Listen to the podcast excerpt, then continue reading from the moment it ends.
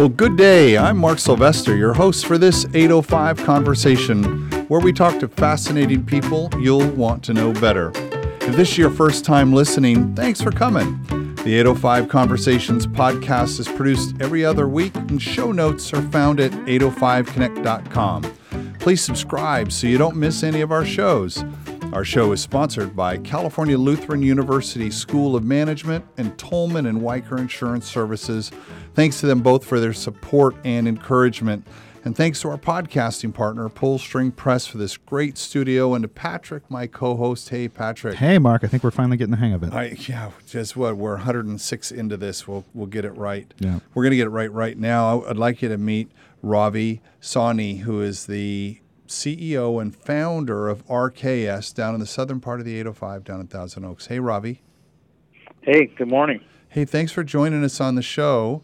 Um, Ravi, I don't think you know this, but um, RKS and my company that kind of got me on the map here in Santa Barbara, Alias Wavefront, uh, had a relationship by you using our design software for many years. Oh, we sure did. We sure did. So that was, I think, We- we were- Maya and, and Alias Studio. Yeah, that was uh, that was the Al Lopez days. Yeah, oh, oh, oh. I'm, and now see, now I'm going to have to call Al Lopez and, and tell him. So, yeah, that was a while back. So you've, gosh, you're you're been doing industrial design and thinking about design problems for you know your entire life. What 30 years? Started at Art Center, yeah. Yeah, I actually uh, studied at, uh, graduated from Cal State Northridge and took classes at Art Center uh, to augment my education at uh, at Northridge, and then started working uh, when I was a junior uh, in college. Started working in industrial design uh, pretty early on. So I actually started working in industrial design in I think 1976, and from there went to and from there went to uh, to to Xerox when I graduated. and Was there a couple of years. What what was the? Can you remember the conversation or the book or the something that was the spark that where you said, "Well, I, I like this idea of design," or where you even found out the design was a thing? Well, uh, it's a, that's a great question. I thought it was a thing, but I thought that was what, what mechanical engineering was. Hmm. The mechanical en- engineering gave form and function. I didn't realize that that that engineering was much more focused on on function uh, and and came from a different discipline that didn't involve aesthetics or ergonomics or those those types of disciplines. Where did you learn Um, well, I was I I had uh, an incredible um, uh, person who was the dean of engineering uh, at Cal State Northridge, and uh, they had just a few a few select students that they that that they were talking to. He asked me why I was going into engineering, and I explained to him uh, all the reasons. And he says, "Well, that's great." He says, "But that's industrial design. That's not that's not engineering." Uh, and um, and he said, "Actually, industrial design is in the art department." Oh. And I said, "Oh," I said, "The art department? You mean where, where all the pretty girls are?" I said, "Well, that's gonna that's gonna work out just fine for me." And so, were you a junior or? That was my that was my my first week of my freshman year. Oh my gosh! And you went, hold And it! so I'm in the wrong to- I was able to switch all my classes. Just like that. Yeah, yeah. Well, I had I had uh, been uh, involved in, in pottery and ceramics uh, throughout high school, and then throughout middle school and into high school. Been very heavily involved in not just math and science, but but all of the shop processes. So I knew machining, I knew I knew machining, I knew woodworking, I knew. Um, I didn't know much about electronics or, or topography, but I'd taken advanced classes in drafting, and so uh, I was I really had the skill set to fall into industrial design early on. The um, we we've had a few designers on the show, and uh, recently uh, a, a graduate of Art Center, and and with Wavefront, we were also very very involved with Art Center, and I've I hold designers way up there uh, in the the you know the, their ability to problem solve. I'm specifically interested in how, as a designer, you really look at the problem and how to solve it. So it's not about like how to make something better, but it's why does it need to be better. Could you talk a little bit about where that fits in with your practice? Sure, I'd be happy to. We have uh, a process uh, we call it advanced design thinking. Uh, it's taught. It, it is. It is now being taught at Savannah College Art and Design oh. as core curriculum. Uh, in fact, I'll if, if you remember, I'll uh, drop me an email. I'll send you a copy of the book on it. And what I discovered in my in in my Xerox years uh, was about interaction. I was thrown into a think tank with uh, 30 cognitive scientists, primarily hmm. psychologists, PhD psychologists, on interaction. And uh, so I made a pivot early on in in my career as to how how do we see design, and uh, how is design a tool of interaction. Uh, and so um, so my perspective is that today design thinking is all the buzz, uh, which is great. Um, in the in 1985, I wrote an underpinning for my firm that says it's not how you feel about the design and experience, it's how it makes you feel about the self. So in that way, design is a tool that addresses the, the self. Uh, now, hopefully not the designer self, but hopefully the consumer self. Hmm. Um, and in the early 90s, I created what's called psychoaesthetics. Uh, today we call it PA. And at that time, what I did was I looked at Maslow's hierarchy and started interpreting that and built out uh, a mapping system, which we which we use for every successful program uh, that we've created, and we have an incredible track record. Uh, and it maps uh, it maps interactivity against self-actualization. Uh, so I combined that with my interpretation of Joseph Campbell's work in the hero's journey and said, now we should think about design strictly as a tool to take people on this journey. How do you use design to attract people? How do you lead, use design to engage people? How do you lead design, use design to have people adopt a new idea, a new process, a new product, a new interaction, a new graphic brand? Uh, and then once you get through that process, you have to continue to think about how do you address the moment of truth? And the moment of truth is when you test it yourself or you have an audience. Uh, other people see you drive home in your new uh, your new SUV, and your neighbor comes over and says, "I've heard all these great things about about that SUV," and you feel on top of the world. You glow, and that creates a viral uh, component to it. Mm. That uh, you're you become a happy storyteller. We call them evangelists, uh, and that leads to viral demand.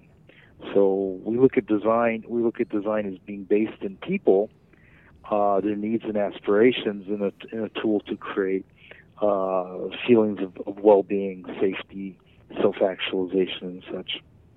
How do you?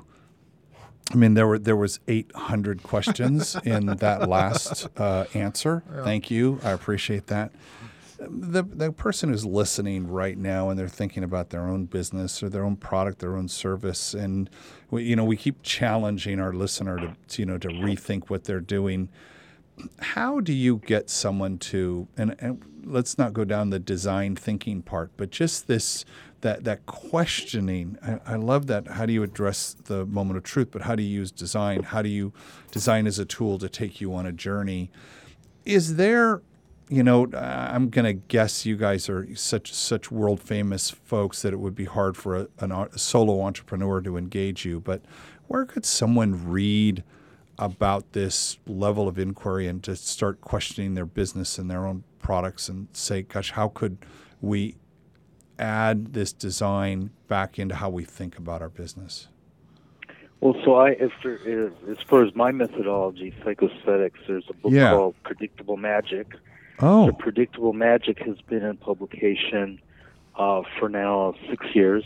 Uh, yep. So it's available in ebooks and on Amazon. Okay, and you uh, wrote that. Published, that was published originally by Wharton uh, Business School Publishing. Got it. Uh, so we worked with the editors at Wharton.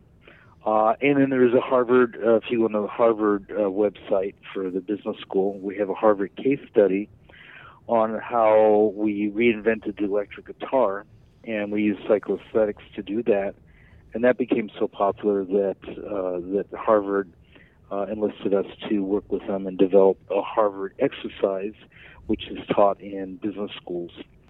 Tell um, me about that. So there's there's there's quite a bit of material uh, material out, and um, uh, of course, if you're if you're a student, the the materials we have a new handbook uh, that's a classroom handbook uh, that is that's incredible, and we'll see whether we put that into publication.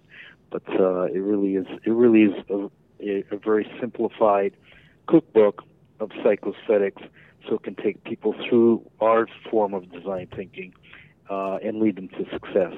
Uh, in, at the end of the day, all this process is just a, a significant risk mitigator. So whether you're an entrepreneur starting up a new business uh, out of a garage, or whether you're uh, an entrepreneur uh, in a in a significant corporation, we all have the same challenge: as how do we create meaning and value uh, to the marketplace. What's your favorite part of your day? my favorite part of my day. Yeah, no one's ever asked me that question. I would have to say, I would say my favorite part of the day is when we interact, when we interact and we discuss and debate uh, the, the projects. Um, you know, where we're we're up on the whiteboard, we're reviewing concepts, we're debating, we're discussing, we're interacting, uh, and that's where the real creativity uh, comes out. Um, you know, in that in that interaction process. Is that with staff or with clients? It's primarily with staff, but it happens with clients quite a bit. But mostly, it happens with staff. Um, so, um, you know, I, I always I always uh, think of for example, our creative director Lance Hussey's been with the company 27 years, um, and um, and Lance was was my prize student when I, I used to teach. Huh? I taught at Art Center, but I also taught at Cal State Northridge, and he was my prize student. So we've been together almost 30 years, wow. and um, you know, very much very much how people harmonize in music, and they just just naturally uh, or anticipate and connect. Uh, you know, the, the spoken word is you don't even have to finish your sentence, mm-hmm. and they mm-hmm. already know what you mean. Um, you know, we have that type of dialogue, and it's in, the office is an open office. Everyone learns about psychoaesthetics. We talk in terms of psychoaesthetics, but um, it's a very flat organization, so everyone has a voice. Everyone contributes. Um, and I'm not I'm not by any means the director of all, all this great design work. It's all a collaboration do you see um, what's the current state of of people coming into the business and the kind of crop of people that you're um, got, we've got a sense that with your connections with SCAD and probably RISD and Art Center and these other you know great schools that you're seeing some good people. What would you say about the current state of students coming into the workforce? Well, I, I, the simplest way to put it is that if I was graduating today. Uh, I don't think I'd be able to get a job and compete with the graduates that come out today. ah. They are they they uh, they're incredibly strong. They're incredibly hungry uh, for knowledge uh, and insight, and they uh, in, in not not all of them, you know, within any field. You know, you've got you know the, the ones who are really motivated, uh, but when we're talking about the, the level of people who are really motivated, driven, and capable is is uh, is pretty impressive. Um, the the uh, the age has come down of graduates. When I graduated, I was I was truly very young to jump into industrial design on a professional level. I was 22 years old uh, when I started at uh, at Xerox, and I already had a couple years under my belt. And the average, I think, the next youngest person at the team at Xerox was 36 years old. Um, but today, today they're younger, uh, they're brighter, they're driven, um, and um, you know the good ones. The good ones are, are incredible. As you um, get into as you the archetype of your life goes from from warrior to mentor, philosopher, uh, that that guy in the business. Um, do you do you like that role? Do you I mean do you still do you self identify as that, or are you still more the warrior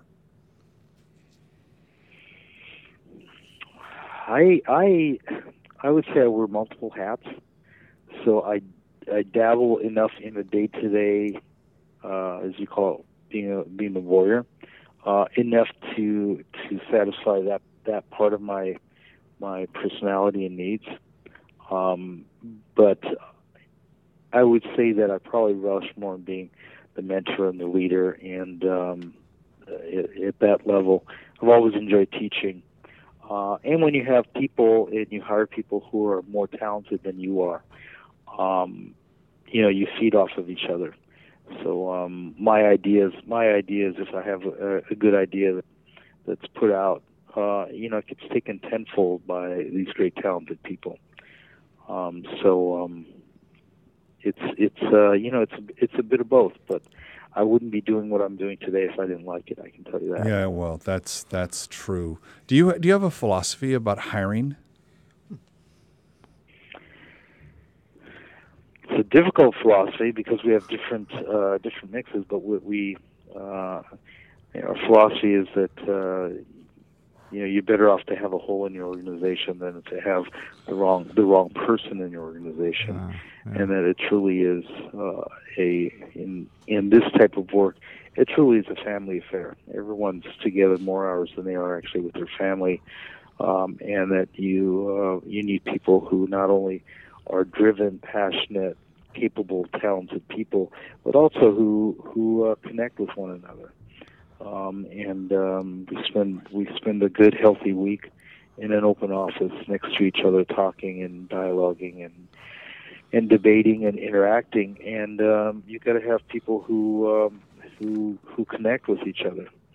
So um, uh, you know that that precludes a firm like RKS from becoming 300, 400, 800, 1600 people.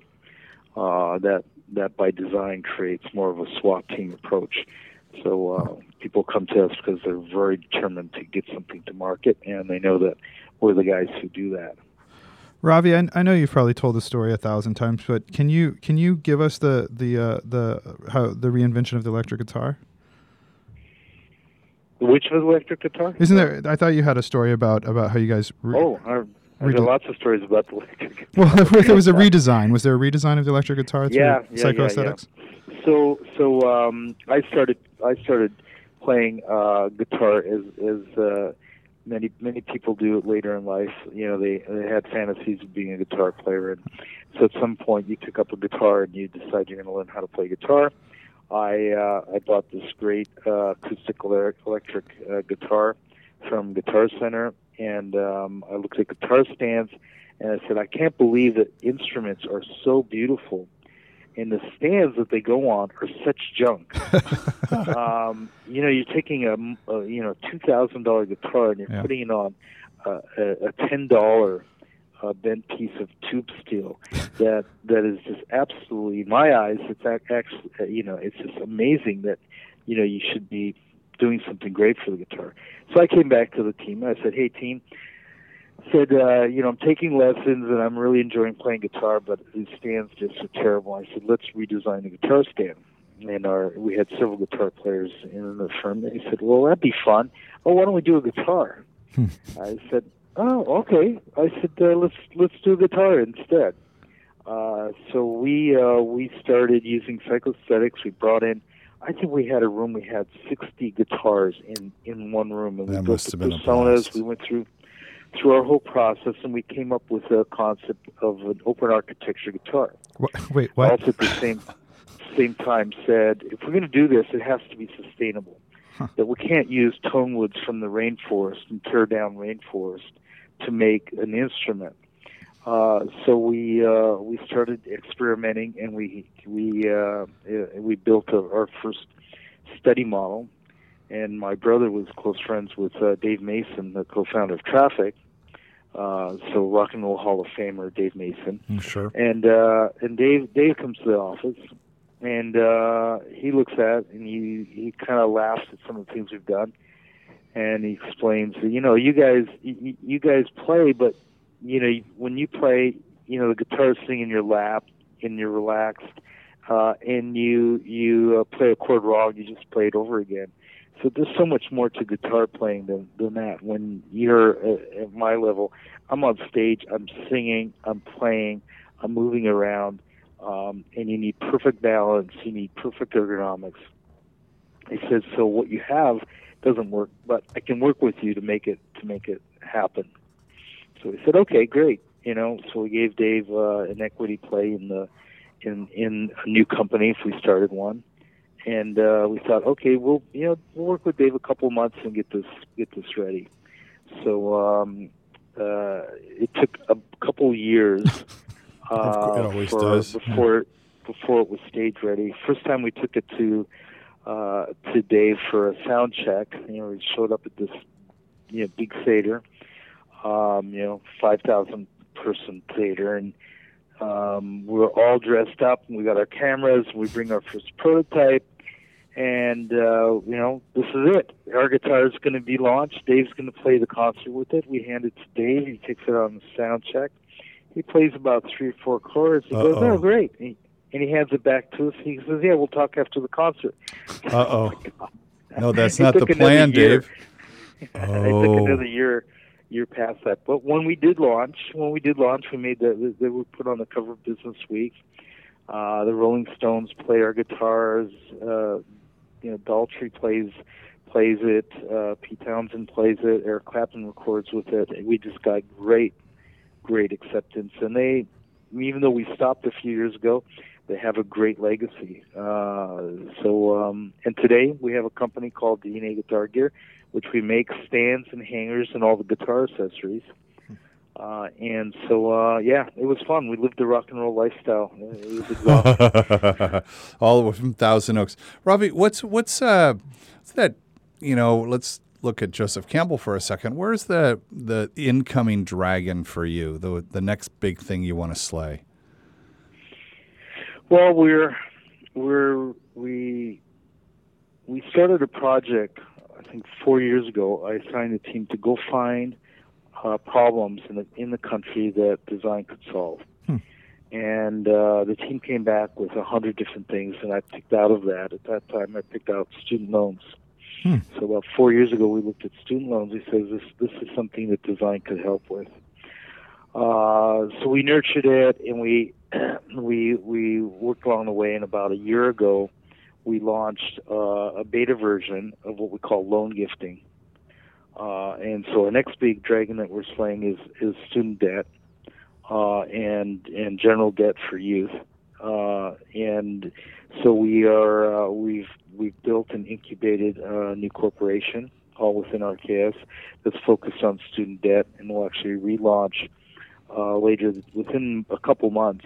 Uh, we're now actually in, in testing on uh, version 2.0 of loan gifting, which allows students to build their profiles and then to recruit and build uh, who they want to reach out to, and then send out invitations. Hey, grandma, for example. Hey, grandma, my birthday's coming up.